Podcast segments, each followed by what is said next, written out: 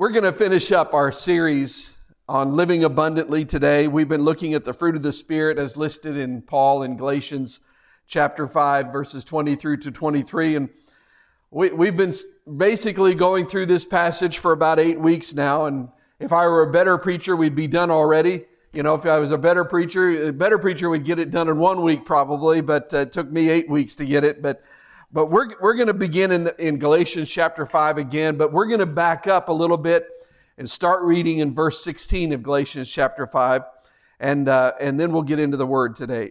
Let's pray. Let's uh, read it together. Galatians 5 16. So I say, walk by the Spirit, and you will not gratify the desires of the flesh. For the flesh desires what is contrary to the Spirit, and the Spirit what is contrary to the flesh. They are in conflict with each other, so that you are not to do whatever you want. But if you are led by the Spirit, you're not under the law. The acts of the flesh are obvious sexual immorality, impurity and debauchery, idolatry and witchcraft, hatred, discord, jealousy, fits of rage, selfish ambition, dissensions, factions, and envy, drunkenness, orgies, and the like. I warn you, as I did before, that those who live like this will not inherit the kingdom of God. But the fruit of the Spirit is love, joy, peace, forbearance, kindness, goodness, faithfulness, gentleness, and self-control. Against such things there is no law. Those who belong to Christ Jesus have crucified the flesh with its passions and desires. Since we live by the Spirit, let us keep in step with the Spirit. Let us not become conceited, provoking, and envying each other. Let's pray together. Heavenly Father, I thank you and praise you for your presence with us today and You've, you've already touched us and you've already moved powerfully during our worship and prayer time. But now as we, as we look to your word, I just pray that you would anoint this weak vessel.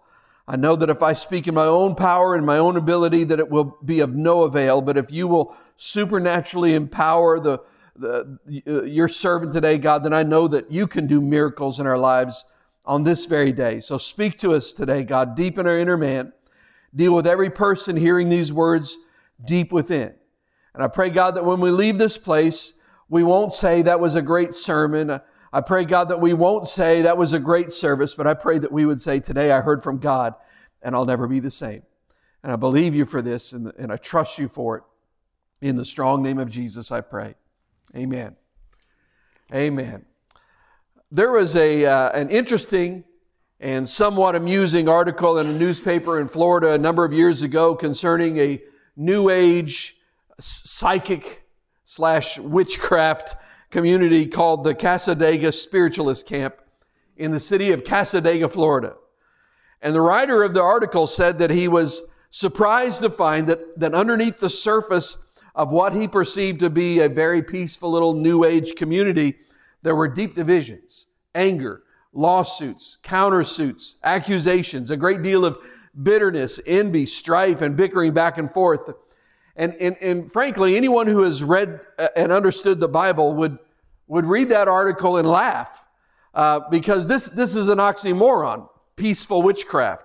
This is a contradiction in terms. Loving witchcraft. Those things are mutually exclusive. They, they may not exist in the same universe peaceful, joyful, loving, patient, gentle, faithful, good, meek, self-controlled witchcraft just does not exist. Wherever you have a community whose central foundational reality is witchcraft, you're going to find everything that is contrary to the fruit of the Spirit. And anyone that's surprised that there are lawsuits and accusations and arguments and divisions in the psychic capital of the world needs to have his head examined, or at least he needs to read the Bible. But, uh, but at the same time, you, you hear that and what's going on there. At the same time, if you go to a pastor's gathering, some retreat, some conference somewhere, you would probably be surprised at the level of discouragement that you would find among pastors today. You, you might be taken back at the level of hurt and woundedness among pastors. And one, one pastor at such a conference went to talk with, an, uh, with one of the main speakers at the conference and this pastor was 60, 63 years of age. He was only two years short of retirement, and he said that he didn't even think that he could wait for two years. He said, I'm retiring. I'm through. I've had it. The conference speaker looked at him and he said, what, what in the world has happened? What's gone wrong? And the pastor said, I, I don't even know how to describe it to you. He said, I've, I've been at this church for 17 years and something has taken hold in my church. Bickering, murmuring, arguing. The, the, and the conference speaker said, over what? And the pastor said, anything, everything. The choir, the band, the worship music, the sermons, my, any guest speaker I have, the temperature in the room, the lighting in the room, the Sunday school, the teachers, everything that happens. And he said, something is wrong in my church. And the, pastor, the, the speaker said, Pastor, I know what it is. He said, You do? From, from just that, he said, You must have a wonderful gift of discernment. And the conference speaker said, No, no, but, but Pastor, I've read the Bible. It's a spirit of witchcraft. Everything that is contrary to the character and nature of God, all that is contrary to the peaceful, patient, loving, self controlled, gentle, generous, gracious, giving, humble, broken spirit of Jesus Christ. Everything that vaunts itself against authority and natural authority and spiritual authority, everything that exalts itself, everything, everything that claims its own, everything that divides and rips and breaks and contrives and manipulates and lies and deceives, these things all come from the same source. It doesn't matter if it's uh, in a community that's filled with self avowed practitioners of witchcraft or if it's in an Assemblies of God church. The outward trappings do not matter. What matters is the inward reality, what's really going on inside.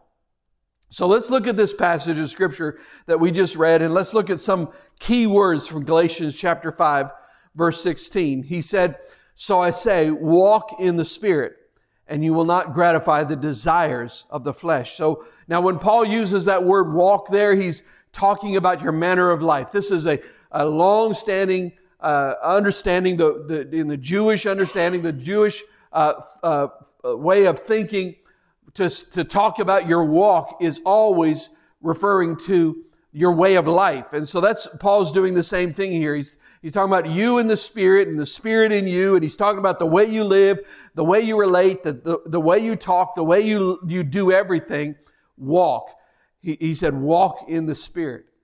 Dr. Leonard Ravenhill, he's gone to be with the Lord now, but he talked one time about walking down a street in New York City on a cold January afternoon. And, and listen, there are few places in the world that are as cold on a January afternoon as, as New York City as the wind just whistles down those concrete canyons through those streets. And, and Dr. Ravenhill was walking down the street and he, and the wind was just cutting through him like a knife. Anybody ever been out in the cold where it's just cutting through you like that? And he was just freezing. And he, he looked across the street and he realized that his side of the street was completely deserted and everybody else was walking on the other side of the street. That, that sidewalk over there was just jam packed.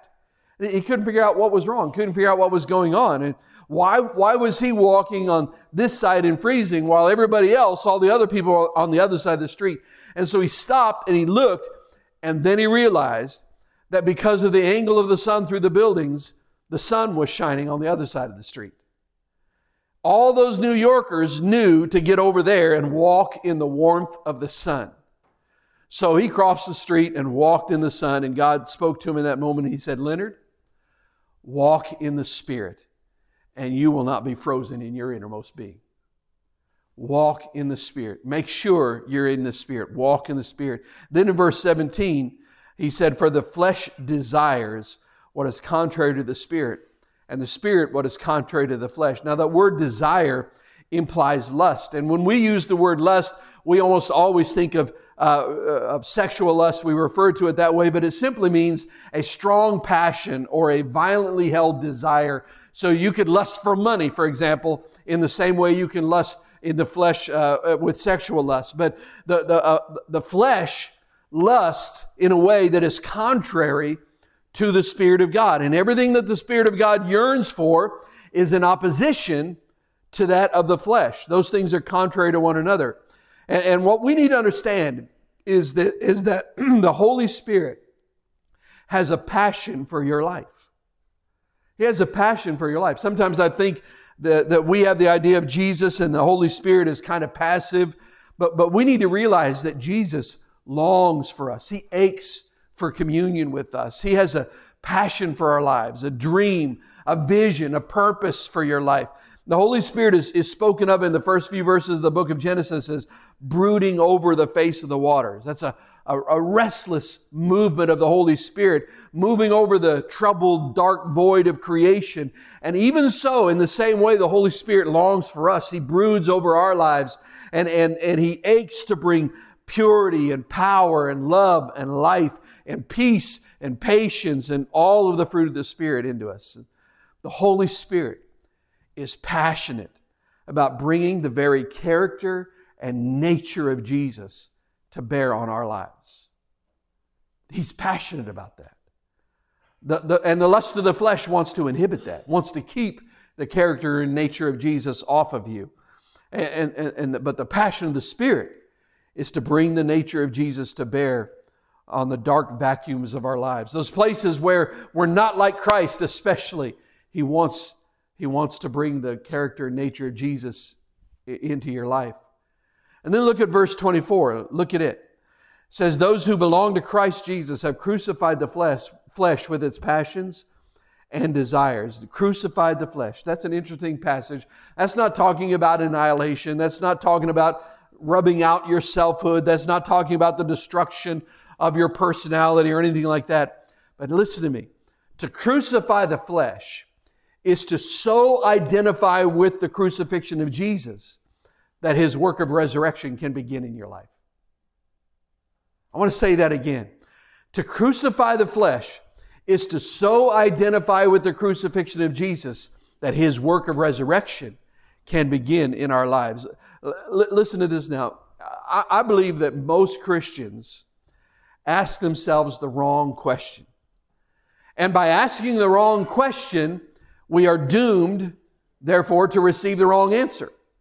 And by receiving the wrong answer, we are doomed to a Christianity that never really satisfies them or gives them happiness or brings joy into their life. How many of you have ever known a miserable Christian? Anybody ever known somebody you just like, man, you just, if this is what following Jesus is, you just, you just think that, you know, you get saved and you give lemon people so that pucker them up or something. Something's not right there, but, and it's because they're asking the wrong question, getting the wrong answers, which leads them down the wrong pathway. So what is this wrong question? Most Christians are never happy and they don't walk in the joy of the Lord because they ask this question. Have I kept enough of my life and my flesh off of the cross to make me happy? Have I kept enough for me? Have I reserved enough for myself? They, they want enough crucified so that they'll go to heaven. I mean, they don't want to go to hell when they die. They want to make sure that enough is crucified so that they'll go to heaven. But between here and heaven, they try to preserve enough for themselves so that they can make themselves happy. They say, well, I'll put my money on the cross. I'll put my job on the cross. I'll put my wife on the cross. I'll put my kids on the cross. I'll, I, I, Lord knows I'll put my mother-in-law on the cross. I'll do all of that. But, but my leisure time, you better not touch my fishing. That's mine. So like petty children, they clutch one possession or another to their chest and they cry, mine, mine, mine, mine. But by asking the wrong question, they're bound to get the wrong answer. And by getting the wrong answer, they end up living a life of unfulfilling, unsatisfying Christianity. They have just enough religion to make themselves miserable. But what did Jesus say? Jesus said, I have come that they may have life and have it more abundantly. So if that's your experience with Christ, if that's your experience in, with Christianity, then, then you're not experiencing what Jesus uh, uh, what Jesus wants for your life. He wants you to walk in all of these fruit of the Spirit, which is, includes joy. And if that's not in your life, then there's something wrong. Maybe you've asked the wrong question. Maybe not intentionally, but maybe subconsciously, you've tried to reserve things for yourself. And, and because you think, if, if I surrender this to God and He says, okay, I want you to, to, to give that up, then I won't be able to find any happiness. So, but, but Jesus offers the full abundance of the life of God in every aspect of my life. God wants the, wants the abundance of life in my work life, in my family life, in, in my sexuality, in my financial life, in my relationships, in my intellect. God will fill my life with the abundance of His character and nature in every possible arena of my life. Now here, here I want to say this. I may never be, well, I won't say, I'll say I will never be as intelligent as Albert Einstein. But I also want to say this. I am not as stupid as I was when I was in the bondage of sin. Anybody know what I'm talking about? I found that there was a stupefying effect to sin, didn't you? I mean, it's very hard to be clever or intelligent or alert or creative when you're stoned out of your skull. You know, it's, it's, it's very hard to find diligence and satisfaction in work and, and to be productive and creative when you're drunk or, or for that matter, even when you're filled with hatred. Did you know that hatred can limit your life? It, it shuts you up in a closet that limits your ability to live expansively. There was a woman who came forward during a, the, the altar call of a, of a revival service and she said to the speaker, she said, I have prayed for the baptism of the Holy Spirit in meeting after meeting after meeting after meeting for 35 years. 35 years. And the evangelist said, ma'am, may, maybe you have a wrong expectation about it. Maybe God is filled with your spirit. He's, he's tried to do it. Maybe you're waiting for some sign or you're waiting for something different to happen. He said, can we just pray together for God to fill you with the Spirit regardless of any other thing. And he said, let's just not worry about your expectations and what you think is going to happen eh, or anything else. Let's just ask God to fill you with the Holy Spirit right now. And she said, you're, no, no, no, no. You're missing the point. I've done that. She said, I've done that. But the point is that there is something between me and God. I'm asking Him to fill me with the Holy Spirit and I'm erecting a wall between me and Him. And the evangelist said, you, you know this to be true? And she said, Oh, yes, oh, yes, I've done it, brick by brick, stone by stone, for 35 years. I've prayed, God, fill me with your Holy Spirit while I was laying brick and mortar. And he said, Ma'am, I, I have never heard anybody say anything like this before. I, I'm dumbfounded. And he said, What is the wall? She said, Hatred. Hatred. She said, My father sexually molested me when I was a little girl, and I hate him. I hate him. I've added brick upon brick and mortar upon murder, uh, mortar for 35 years. She said, Every time I come to God, He says, Do you want to be filled with the Holy Spirit? You want love and joy and peace and patience and kindness and faithfulness and self control and meekness? Then forgive your father. Forgive your father. And the evangelist said to her at that moment, he said, well, Ma'am, then forgive. In, in the name of Jesus, forgive. You know what she said to him? She said, I'm afraid he'll get off too easy. Thinking that somehow her hatred and unforgiveness was going to punish him and that she had the privilege of deciding his punishment and not God. And then she turned and walked away. Friends, just listen to me. The, the lust of the flesh for revenge, that, that hatred, that bitterness, that resentment, that, that bitterness, that judgmentalism, that criticism, that habit, that gossip, that lust, anything, anything you hold back from the cross will steal the, steal the joy of the Lord from, from your life in Christ anything you hold back. Even good things can do it. If you hold back your job or your family or your finances or anything that you love from the cross, then you will never find the joy and satisfaction that your heart longs for and that Jesus promised you. I, I, know women who, who will never really know the joy and power and the fullness of the Spirit because they're afraid to lift their children to God. They're afraid of where He will take them and what He may call them to do. They're afraid that they can't trust God with their children. And so they, they clutch their children to their breast and try to protect them from God. What a crazy idea is that?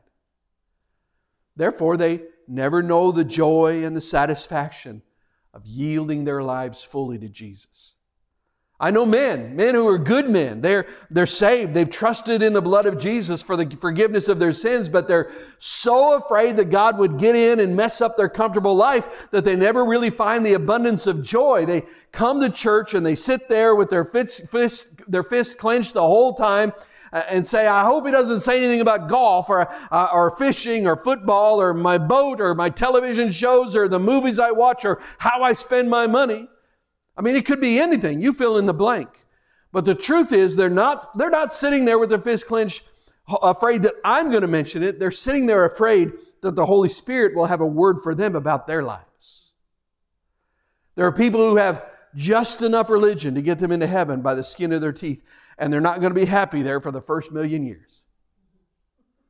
There, there are people who are so afraid that God might have a word for them about tithing. Well, Tithing. You know, tithing, tithing, tithing, tithing, tithing, tithing, tithing. There, I've said it. All right?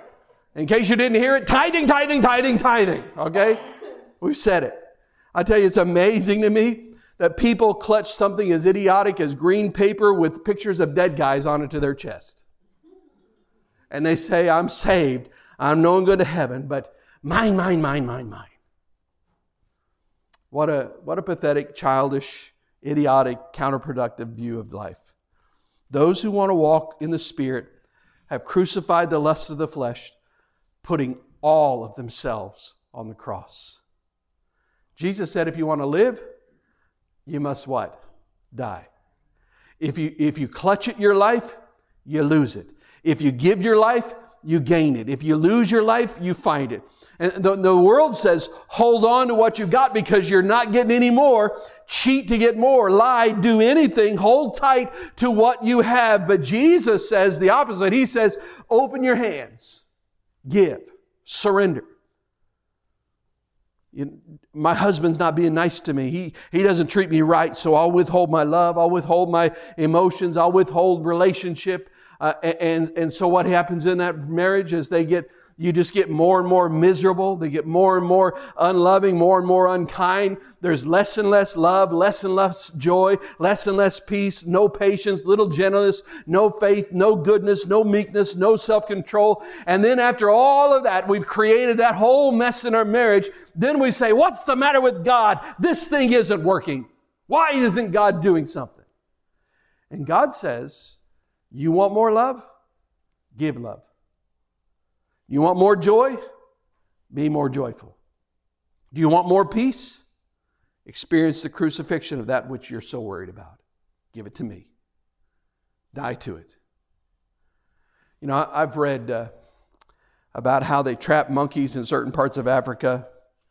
They, they, they, they variations that they used to do, but what they do nowadays is they, they put a cage out on a wall or a tree or something like that, and the cage has a hole in the side of it just big enough for a monkey to put his hand in through it as long as his hand is open and flat. But if he, but if he closes it into a fist, then the slot is too narrow for him to get it out. And so what they do is they put a banana or fruit or something in the bottom of that cage and the, the monkey comes along and he decides he wants to eat the banana. And so he slides his little hand into the cage and he grabs that banana but he can't pull his hand out with the banana and he's trapped. And, and, and so he just sits there and he pulls and he screams and he yells and he chatters as, as the hunter just calmly, step by step, closer and closer, walks up behind him and then throws a net over the monkey. He doesn't have to shoot at him. He doesn't have to tranquilize him. He doesn't have to run and chase him. He just walks up, throws a net over him and carries him off. All because he won't let go of the banana he wants. All the while, all he has to do is just drop the banana. All he has to do is open his hand and pull it out and he's free. And instead, he's led away a, a, a, captive slave for the sake of a stupid banana, which the hunter isn't even going to let him keep anyway because the hunter is going to take it from his hand and put it right back in the cage to catch another monkey. And listen, that is exactly how Satan works. He drops breadcrumbs until he leads us into the cage. He says, come on. It's, this is about pleasure. Try a little illicit sex. Here's another one. Try alcohol. Feels, feels good, doesn't it? Here's another one. Try drugs. Feels great, doesn't it? And then we, like stupid, pathetic animals, hungrily gobble one crumb after another, failing to discern that the trail is leading us to destruction, captivity, and bondage. But we would be free. We could be free if we would just say, Oh God, I'm crucified along with all of my, my fleshly lusts. I give you everything. I give you my life. I give you my future. I open my hand. I let go. You know, you, you, you hear on the news all the time about people who are arrested for things like embezzling, is a great example.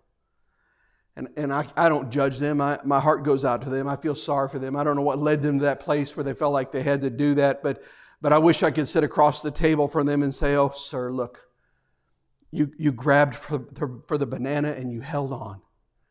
And now you're going to get nothing but 10 years. Let go. Open your hand. Be crucified along with all of your fleshly, fleshly lusts so that you may live. Flip over to Romans chapter 6. Romans 6, beginning in verse 1, says, What shall we say then? Shall we go on sinning so that grace may increase? By no means. We are those who have died to sin. How can we live in it any longer? Or don't you know that all of us who were baptized into Christ Jesus were baptized into his death? We were therefore buried with him through baptism into death, in order that, just as Christ was raised from the dead through the glory of the Father, we too may live a new life. For if we have been un- united with him in a death like his, we will certainly also be united with him in a, in a resurrection like his. For we know that our old self was crucified with him so that the body ruled by sin might be done away with, that we should no longer be slaves to sin, because anyone who has died has been set free from sin. Boy, isn't that true? You know, I have found, and I'm just as a side note, I have found dead people to be unbelievably unresponsive to outside stimuli. Have you found that to be true? Have you ever, ever gone up to a dead body and poked it and said, Did you feel that? They, there's no response. This is what he's saying. He's saying, Listen, dead people are not tempted by sin. And he said, That's why in Christ we have to look at ourselves and say, All right, I am crucified with Christ. And if I'm dead, I'm not going to respond to the stimulus anymore. Listen, there is a way in which a person can be alive to sin. And it brings a sense of energy or a soul energy, a body energy, a lust energy, a fleshly energy. And there are those who are absolutely consumed by some obsessive sin and they're alive with this fleshly energy and they, they will gradually become more and more alive to that until there is a bondage that is inescapable as a result of it. I, I, heard of a pastor who, from Florida, he told of a time when he was flying back home to Florida on a plane, and there was a family uh, that was about two rows up from where he was sitting, and, and he, he suspected that they were from a foreign country, uh, like, like Michigan or something. And, uh, and so, and they were on their way to, to Disney World. And there was a father, a mother, and a little boy about 11 and another little boy about the age of five. And, and he said that those little boys were wired, buddy. I mean, wired. Somebody, somebody had given these children amphetamines at birth and they had not worn off. You know what I'm saying? And so they, they were, and they were on their way to see Mickey. They were on their way. And these boys climbed the plane and they climbed on their mom and dad and they ate some of their food and rubbed it in each other's hair and, and they were ready to see Mickey. In fact, in fact, uh, by the time they landed in Florida, everybody was ready for them to see Mickey, you know. Um, but but the, the mother the whole time just kept trying to deal with the little boys and talk with them and help them with their games. And the flight attendants kept bringing them things like hand grenades, you know, that sort of thing. And is and they were just trying to help the children behave. And and while the mother was dealing with them, the, the father just sat there and ignored all of it and just kept reading a newspaper. He, he, he acted as if who, who are these people and, and what do they want from me? Until finally, the 11 year old boy knocked his Coke over onto his father's lap. And suddenly, that father exploded like Mount Vesuvius. He said, Sit down, Brad, and shut up. And the whole plane sat down and shut up. But as the pastor looked at this man, this man's face was just contorted with rage. His eyes were bulging out. He was furious. And, he, and, the pastor thought to himself, this, this man is completely out of control. He has no patience. He has no love in this moment. He doesn't care about these boys. He's not trying to shape them. He's not trying to teach them. He's just exploding in anger and he's out of control. And God said there, he said, You thought that the works of the flesh was only people who waste all of their resources on drugs and, the, and, and, the, and, the, and, and they live in the bondage of lust. But God said, This is what lust of the flesh does in homes selfish living, anger, bitterness. The pastor looked into that little boy's face, and he's by now he was huddled down in his seat, crying, a napkin in his hand, trying to get the coke off of him and his brother. And it was as he was sitting there huddled in this fear and this and this horror, it was like a portrait of everything that it means to be alive to sin, bearing the bondage of sin, bearing the fruit of sin, destruction, hatred, bitterness, death. These are the things that result from being alive to sin. But it doesn't, have to be that way. There is another kind of life. Jesus said, those that are, that, that are crucified with the lust of the flesh are alive to righteousness. Is there a bondage that results from being alive to righteousness? Yes, there is. The, the more free I get from the world, the more in bondage I am to Jesus. And we, we don't use that terminology very often, but, but the, the more liberated from the lust of the flesh I am, the more profoundly I declare myself the love slave of Jesus. This is the kind of terminology Paul used all the time through the New Testament. He said, I'm a slave of Christ. I mean, who is more of a slave than the man who has no ownership over his own life, will, decisions, thoughts, motives, dreams, aspirations, goals, and desires?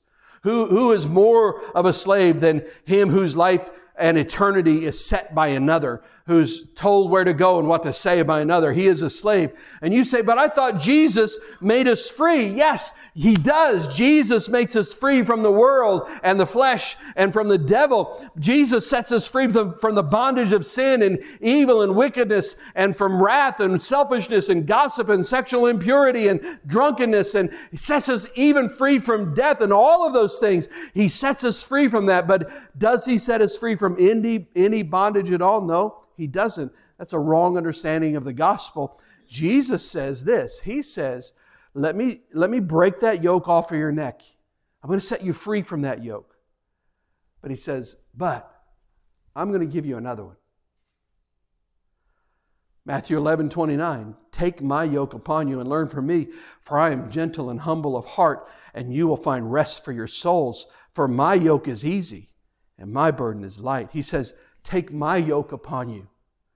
My yoke will allow you to walk in tandem with me so that where I go, you go. Jesus draws the, the yoke onto his neck and onto his shoulders and he says, I can bear this. It will rest light upon your shoulders. You'll hardly even feel it. But he says to us, listen, if, if I move right, then you move right. If I move left, then you move left. If I stop, then you stop. If I go forward, you go forward. You'll be guided by me. My yoke is easy. My burden is light. But you're not set free from any yoke at all. You're not set free to just do whatever you want. You take off the yoke of the world and you receive the yoke of Jesus. Now, how may we receive this life? First of all, receive the promise. Turn to 1 Thessalonians 5.23. We're, we're just about ready to close. I, I know some of you hear the fried chicken calling. And it's starting to call my name too. I hear it. 1 Thessalonians 5.23 and 24 says, Now may the God of peace himself sanctify you completely, and may your whole spirit and soul and body be kept blameless at the coming of our Lord Jesus Christ. And look at verse 24. This is so awesome. He who calls you is faithful, He will surely do it. Isn't that amazing? What a great promise that is. God says, Give me your soul, give me your spirit, give me your body, give me your future, give me your past, give me your eternity, give me your money, give me your habits, give me your sin, give me your strengths, give me your weaknesses, give me all of that. And He says, I will take it and I will breathe on it and sanctify it and give it back to you. He says, I have called you to live a life of holiness and peace and joy and love and patience and gentleness, gentleness and goodness and faithfulness and meekness and self-control. And He says, but I will not abandon you to live it out under your own power. He who has called you will also do it. Isn't that a great promise? God calls us to it, but then he says, It's my power within you that will bring it to pass. Another promise we have is the promise of 2 Peter 1, verses 1 through 4. He says, writes this Simon Peter, a servant and apostle of Jesus Christ, to those who through the righteousness of our God and Savior Jesus Christ have received a faith as precious as ours. Grace and peace be yours in abundance through the knowledge of God and of, of Jesus our Lord. Look at verse 3. His divine power, not your strength, not your resolute will, not your courage, but His divine power has given us everything we need for a godly life through our knowledge of Him who, who called us by His own glory and goodness. Now, listen to these words, verse 4. Through these, he has given us his very great and precious promises, so that through them you may, listen to this, you may participate in the divine nature, having escaped the corruption in the world caused by evil desires. That, that we may participate in the divine nature. Glory to God. Think about this. I mean, wives, Listen to me. I'm, I'm going to ask you a question right now, right in front of your husbands. You ready? Let me ask you this. How many of you wives would rather your husband have the nature of Jesus instead of the one he was born with? Raise your hand. Yeah, yeah. Kind of as a no, no, uh, uh, uh, common sense question right there. Okay, husbands, here's, here's a question for you. When you come in late and you forgot to call and the dinner is now cold or burnt, how many of you would be, rather be met at the door by Jesus than by the woman that's in the kitchen? Husbands, raise your hand. Some of uh, you husbands are afraid. You're like, uh, nope, nope, I'm not saying a word. Teenagers, how many of you, when you get a, when you made a D in algebra, how many of you would like your parents to have the nature of God and not the one they were born with? Let me see your hand. no, he's over there. He's like, nope, not raising my hand. I don't get D's. Parents, how many of you, when your son is out in the car driving on wet streets, how many of you would like the nature of Jesus controlling the car and not the show off, arrogant nature of teenage boys that he was born with? Raise your hands, parents. Look, here's what I'm saying. These are not theoretical ideas that we're talking about here. This is real life. When we talk about being divine, partakers of the divine nature, this is not a theoretical thing that we say, oh, this is, sounds so wonderful. I'm partaker of the divine nature. This means it changes the way we treat people, the way we act, the way we live. That's what it's all about. This is about living fully in this world. God has promised you. God has promised you that you will become a partaker of the divine nature. So we receive this life by receiving the promise and walking in that nature, walking in the Spirit, as Paul said in Galatians 5. So we receive the promise, and, and, and we also receive this life. We've talked some about this already by receiving the cross. Receiving the cross. Jesus said, Whoever wants to be my disciple must deny themselves and take up their cross daily and follow me. I don't know about you, but sometimes I wish he would have just said, pick up his cross once. But he added that word daily, which means this is something every day I have to, I have to deny myself. I have to climb back up on that cross. I have to become a living sacrifice every single day. You know, that's what Paul was talking about. Romans 12, he said, He, he said that, therefore, that we, we should uh, be living sacrifices to God in, in, in view of what He's done for us, that we should offer our bodies as a living sacrifice. Well, you know, here's the problem with the living sacrifice. The problem with the living sacrifice is that it keeps crawling off the altar. And that's why every day we take up our cross. Every day. We, we deny ourselves we take up our cross daily so that we can receive the glory. Receive the promise, receive the cross, receive the glory. Paul said, I have become its servant by the commission God gave me to present you to you the word of God in its fullness. The mystery that has been kept hidden for ages and generations, but is now disclosed to the Lord's people, to whom God has chosen to make known among the Gentiles the glorious riches of this mystery. Here's the mystery, which is Christ in you, the hope of glory. There's the mystery. You see, we, we use the word mystery as a story where we're trying to figure out, but in the biblical sense, a mystery is something that had not been revealed in the past, but has now been revealed to us. He says, This is what God has revealed to us, that it's Christ in you, the hope of glory. Paul is saying, This is the secret of the gospel which was hidden from all of the patriarchs, hidden from all the prophets of old, throughout all the ages, it's been hidden, but now it is made manifest among even the Gentiles. And here's the secret, Christ in you, the hope of glory. What a promise.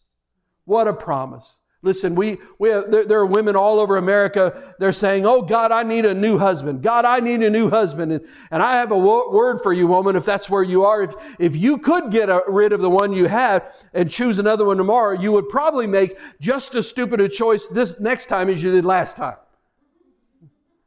But, but if you, listen, if you will give the one that you have to God until he surrenders himself to the cross and receives the promise of God's redemptive work so that God who calls him to holiness will work in his life, you may receive the same husband you have back with the abundant life of Christ within him so that there would be glory in your house. Oh, wouldn't it be wonderful if your husband opened the door on his way in from work and instead of anger and wretchedness and impatience and all the things that are of the flesh, but as he walked into the house, the glorious radiance of Jesus filled the home. Man, wouldn't that be great? That's the promise of God. That we might become partakers of the divine nature. Well, listen, in my life, I know. I, I know that when I get home and walk in the door, and walk in the, and I walk in the house after work, the only light that goes on is the one in the refrigerator. I know that. I got a long way to go. But there is a very real way in which I have seen the light and the presence and the glory and the witness of Christ sit at our dinner table. Children filled with the Holy Spirit. No wrath, no anger, no division, no bitterness. And in those moments, the glory of Christ settles in um, upon us. It's real and it's the promise of God for us as, as the people of God. This past week, I read about two people who went to see a pastor in, in an Assemblies of God church in Florida. I'm going to close with this. The first man was a businessman. And he sat in that pastor's office just broken and hurting. He said, Pastor, I have committed a terrible sin, a horrible sin. The pastor said, All right, well, you want to share it with me, what is it? He said, I, I have conspired with others and I have committed a murder. And the pastor said, Oh my, what, what, are, you, what are you talking about? What are the details here? And he said, and the man said, I'm a pr- I was a proud man with a reputation, a respected member of my church, a spiritual man, Everybody looked up to me and he said there was a life that came into my life and it was an embarrassment to me and it threatened my pride and it threatened my position. And he said, I conspired with other people to have that life blotted out. And the pastor said, Oh dear God, what are you talking about? And the man said, my 16 year old daughter got pregnant out of wedlock. And rather than tell my friends and tell my family and tell my church, rather than deal with it in, in a proper way, I paid to have my first grandchild aborted. And he said, If I live to be 10,000 years old, I'll never be able to look in the mirror without realizing that I'm the kind of man who, for pride's sake, could murder his firstborn grandchild. And he said, What can God ever do with my life?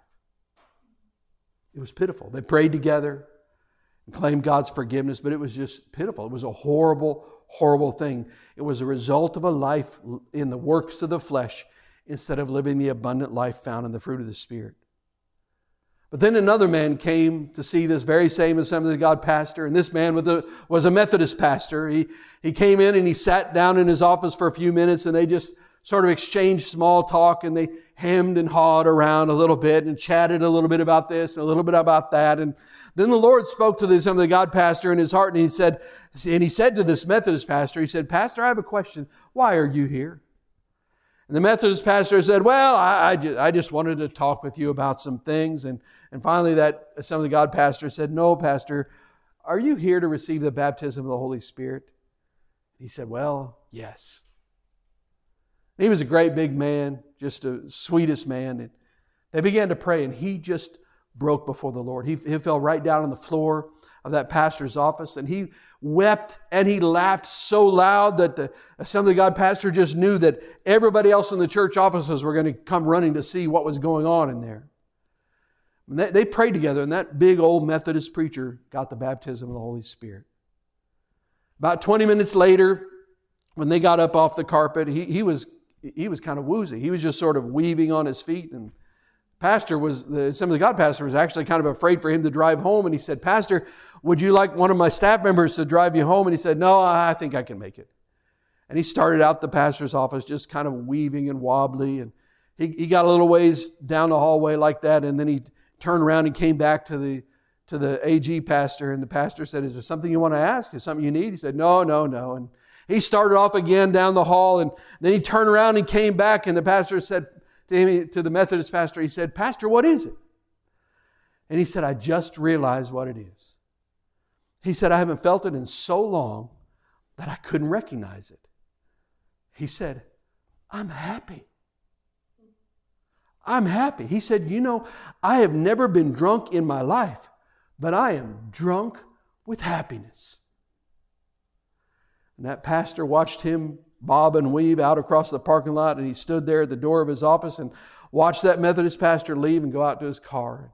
He made it home. He made it home safe. I just want to tell you that part. But as he watched that, he heard the voice of the Lord in his heart, and he said, "I have come that they might have life and have it more abundantly." Jesus came so that you might have life and have it more abundantly. Will you receive it? That's the question. Let's pray. All over the house, every head bowed, every eye closed. Father, as we come into your presence at this moment, Lord, I've done everything I know to do. I've tried to be obedient to you today. I pray, Lord, that you would just make your word come alive, that it would be, be like uh, a spark on dry kindling that suddenly there's something that starts to burn in our spirits. And I pray that you would talk to us, you would deal with us, you would change us today. And with heads bowed and eyes closed, and there's nobody looking around, I want to know if there's anybody here. Start. I want to start with this. Just they would say, Pastor, I, God has shown me today that there's some parts of my life that I've tried to keep to myself. I haven't put them on the cross, I haven't surrendered them. I'm like that monkey. I've wrapped my hand around something and I've refused to let go. And because I've refused to let go, I'm walking in, in a measure of misery. I don't have the joy of the Lord that I know I should have. But today you'd say, Pastor, I want you to pray for me because with the help of the Holy Spirit, I'm ready to surrender. I'm ready to give it to Him whatever it might be. I don't know what it is. Only you know. The Holy Spirit speaks to you. And if that's you today and you say, Pastor, I want you to pray for me, would you slip your hand up? Yes, yes, yes. Boy, their hands all over the place. And that's normal. I think they're, every one of us, the rest of our lives, we we discover places in our, in our hearts that maybe we thought we were okay and we haven't really surrendered it. And but today is the day God has spoken to these specific people. And maybe there are others here would say, Pastor, I want you to pray for me. I, I, I, I'm, I'm hungry for more of God and I want the fullness of the Spirit. And you, and you say, Would you put me on your prayer list? I'd, I want to receive the baptism of the Holy Spirit. I want the fullness of the Spirit in my life. And you've never received that and you'd like that. I, I, and, and we're not, I'm not going to call you up this morning or anything, but I just want to know so I can be praying for you. If that's you, you'd say, Pastor, would you pray for me? Would you just lift your hand? Yes. Yes. Yes. Anybody else? Several hands. Father, we come into your presence. And right now, those that lifted their hands and they said, There's a part of my life I haven't surrendered. I've been clutching it, I've been holding it, I've been afraid to, to let go of it. But God, I know you're a good God. I know you're, I know you're trustworthy. And so, God, today we release it to you. And God, I pray that right now in this, in this place, and everybody who raised their hand, you just pray and just say a simple prayer and say, God, I'm opening my hand. I'm releasing this to you. And you, you just name it, whatever it is. And God, as they name it in this, in this moment, on this day, we know, God, that there's going to be a temptation to clutch it back again. But God, I pray that today would be a day of true release, that as we release those things to you, as we surrender them to you, that we'll find that the joy of the Lord that is our strength. And you would fill our lives with peace, with all of the fruit of the Spirit, as we crucify ourselves and we lay every part of our life, we, we nail it all to the cross. And as we die, you begin the work of resurrection in our lives. And all of those things that we've crucified, now you bring to life all that you want in us. And Lord, I pray for those that raised their hand and they, they said, I, I want the fullness of the Spirit. I ask God that even today, God, that is their, is their time, whether they're at home, whether they're in church, whether they're uh, in their car driving, but God, that as they seek your face, that they would continue to surrender to you, more and more surrender, that they'd seek for more and more of Jesus. God, that we're not after gifts. We're not after signs. We're not after speaking in tongues, even though that, that's the sign that, that, that, that things happen. God, we just want Jesus. We want more of your spirit. And I pray, God, that you would pour your spirit onto them. And the God, that in Jesus' name we would hear testimonies of what you're doing. And we, we believe you for all of these things. And we pray all of it in the strong and mighty, mighty name of Jesus. Amen.